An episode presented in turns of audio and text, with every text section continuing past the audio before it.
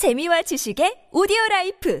팝빵 We figure it's a good way to start the week to think about your health and ways that you can live a healthier lifestyle, leaning on five or six hundred years of traditional Korean wisdom. And we've got our own doctor of Korean medicine here in the house to teach us some of the principles. Her name is Yesu Jennifer Lee. How are you doing, Yesu? Hello. Um, so this weekend there was a major jazz festival in Seoul, outdoors, Yes. and so I sat on a towel on uh, uh, the the ground. And I Yeah. basically turned myself into a slightly overdone piece of cornbread. I can tell you've been outside over the weekend. Uh, I've got some places that are bright red, some places that are brown, and other places where uh, there was sort of an unfortunate bandana or hat, and they're still pasty white. So I'm I'm kind of striped, you might say. yeah. Um, generally speaking, though, Koreans don't um, they don't necessarily like to sunbathe or sun worship, right? No, yeah, they, Koreans like their skin to be fair and white. Actually, they don't really like to be tanned. You can see because when everybody goes into the, the venue for this thing, the Koreans make a beeline right for the shady areas, Right. and silly Westerners like me, we go right to the sunny areas in the middle. So, So where were you yesterday? Right smack in the middle, right under the sun. Okay. Um, and to an extent, a little bit of sun is a good thing, right? Yes, so a little bit of uh, sun sun ray is actually beneficial for people, especially for the production of vitamin D, which you can't really consume through food. Um, it's also used to treat several diseases, including rickets, psoriasis, eczema, and even jaundice. So you would say that UV ray in specific is actually helpful to some extent. Okay. Uh, but that's pretty minimal, the amount that you need. Yes, and it's really under medical supervision. So if you think about your outdoor activities like the sunlight when it's really strong, it's another matter actually. um, one of the perhaps the most aggressively aging externality factor in a person's life is sunlight, isn't it?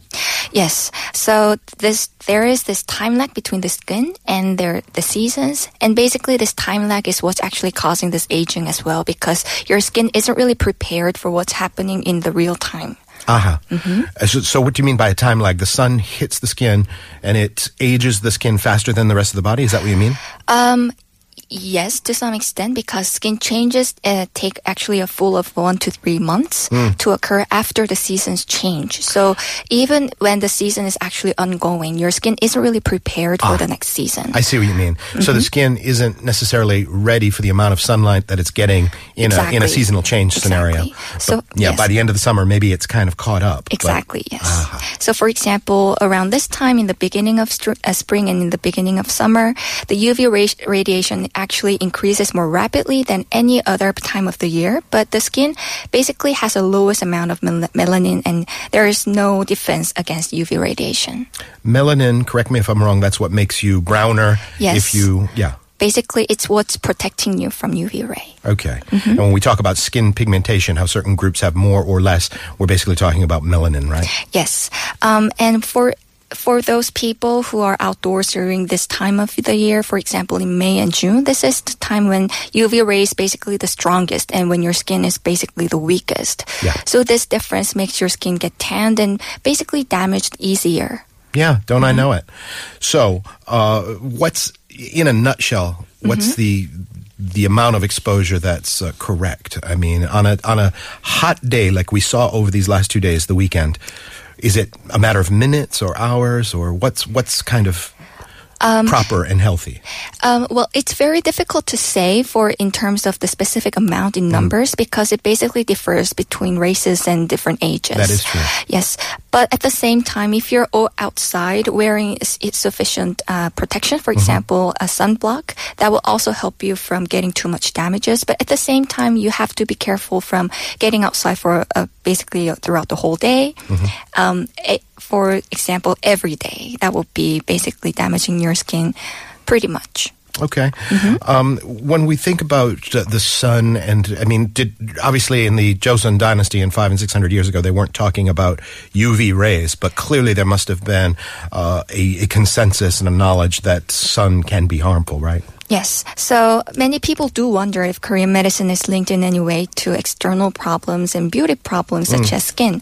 Um, however, historical records and even medical records show that skin problems and beauty were two of the main concerns of women around that time in Joseon Dynasty as well. And a number of herbs have been developed to link to be linked with cosmetics and their researches through the, the collaboration of Korean medicine and technology for cosmetics. So these are basically herbs that were known to be good for your skin throughout the centuries. Mm-hmm. Yes. And then cosmetic companies sort of uh, amplified their effect and distilled them down. Yes. So if you think about uh, the major some of the symptoms uh, of of ex- extensive UV rays, for example, sunburn, and there's not only that, there's also cataract with the eye. But with the eye, it's very difficult to say when it comes to specific treatments because uh, cataract has to be managed over time to time. But on the, on the other hand, with the skin, if you're aging prematurely or even going even further with, for example, um, keratosis, these are the, the symptoms that can be managed even through Korean medicine. Sorry, when you say you saying sun exposure can cause cataract problems? Yes, um, long-term effect of UV sun ray, it, extensive UV sun ray for a long time is inflammatory reaction of the eye that would, that can also cause cataract. Mm. And what is keratosis? Keratosis is basically a, a well, you can also say it as a pre-cancerous problem of the skin. These are like blotches or these little things that you Yes. get that are a bit dodgy and Yes. mm, kind of pre-cancer. If you're starting to get those, um, in Korea we kind of have the protection of transitions into different seasons, but people who live in places like uh, Arizona, Nevada, Yeah. desert places, they have to really watch out because even Yes, they do. basic exposure that they don't that they take for granted can lead to you know skin cancer and pre Yes. skin cancer. Um, okay, so uh, one of the fundamental aspects of uh, Korean cosmetics we all know is sunscreen and sun protection. That's kind of like the very first uh, kind of BB cream that you put on, right? yes. Um, and so these companies have taken uh, herbs from from the past and kind of in, implemented them in products. There's all kinds of weird products in uh, Korean cosmetics. Yes. Uh, one very huge trend is called Mibek, which is basically whitening of your skin. Hmm. And there's different herbs that's going inside this cosmetic pro- product. Oh, really? I always thought it was just like peroxide and bleach and stuff. Actually, no, because uh, people are also very concerned about their health as well. Hmm. So they actually use these herbs that's ba- basically no side effect and very effective for whitening. Did they do that with herbs five and six hundred years ago? Actually, yes, because there's been uh, mentioning in, even in Donguibogam with the symptoms of keratosis, for mm-hmm. example, and how you can use some of the herbs externally, for example, as a form of a mask on that you, that you can put on your skin, mm-hmm. that can actually help for these keratosis or even sunburns. Uh, and we, all of us, have seen the images of uh, hikers or Mm-hmm. uh, people working out in their garden, and they're covered basically from head to toe. Sort of the sun protection ninjas out there with just a Yes. tiny slit for their vision. Right. Um, I can picture that as something they did back in the day in the in the Korea's ancient past. Hmm. I would say it would it would have been a little bit different from the way they do. They protect themselves. you would have right just stayed inside. Probably yes. Yeah. yeah. Especially if you're one of the leisure classes mm-hmm. that can you know handle it uh, and have somebody else do your work for you. Right.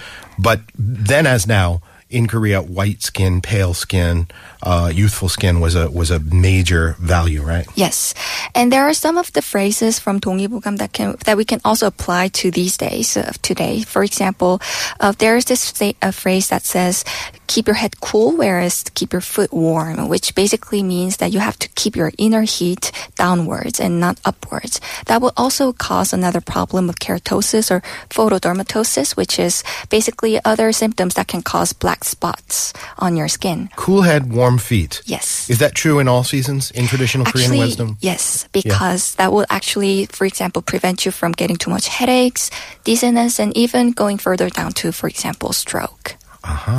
Because I've always, I've occasionally heard the exact opposite, especially in the deep winter. Mm-hmm. You know, where you keep your head warm and everything's warm. You know, Oh. in other words, you keep your head warm. That's the most important thing because you lose most of your heat Mm-hmm. through your head, right? That's also true if you think about the well, ex, uh, well how you exude your heat. For example, uh, head is basically where your heat is lo- lost. For example, uh, probably the largest amount. But at the same time, if you think about the circulation of the blood, foot is basically where it's farther down. So if you keep your foot warm, basically everything else gets warm. That's the principle. And there's also this sort of traditional view that the foot is a microcosm of the entire body, right? Yes, that's also true. Keep your feet warm and everything's more or less warm. Mm-hmm. Um, the sun exposure, does traditional Korean wisdom view sun exposure as changing or affecting the sort of chi profile of your body, the heat profile? Yes, actually, there's been phrases and even long explanations on how four seasons affect the sun rays and even your health Uh-huh. overall. Um, but if you think about the external problems, even the very common herbs that you would probably know, for example, ginseng Yes. has also been used for uh, these external problems, and it's one of the major ingredients that uh, cosmetic companies do use for these whitening skin products. Ginseng, I mean, of course, we all think of it as something to consume in food and soup, but Mm-hmm. what do you do? Do you crush up ginseng and just use it as a topical thing?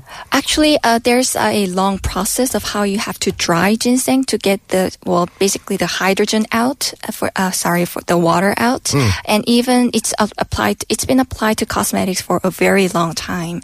Um, there's been proofs on evidence on how it's been used in even in 1970s in England um, for ginseng.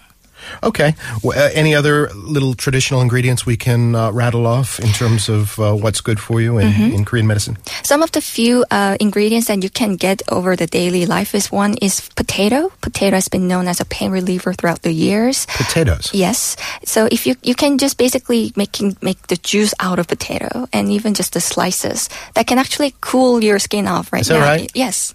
Even So if I go home and cut up a potato and put Mm-hmm. and put it potato your slices, skin, yes. should they be thick or thin? Um, well, it, it doesn't have to be too thick, Uh-huh. actually. So basically, in any way you can, you can just make it cool and put it on your skin as a patch that will Uh-huh. actually cool off your skin. And the logic is that what the potato starch or what, or the water? Um, there is a is there is also this potato starch, but there is specific ingredient substance within the potato that actually helps to cool off your skin and whitens your skin as well.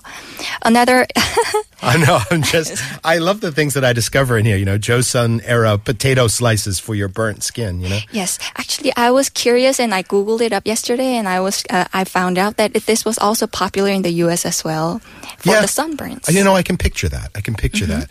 I can picture a whole new line of some company putting out, you know, our potato products aimed at cooling and whitening your skin. yes. This is the new potato line, available now at duty free shops near you.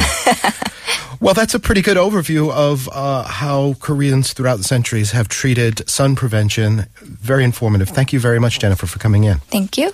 And we're going to have Food and Beyond in just a moment when Koreascape returns.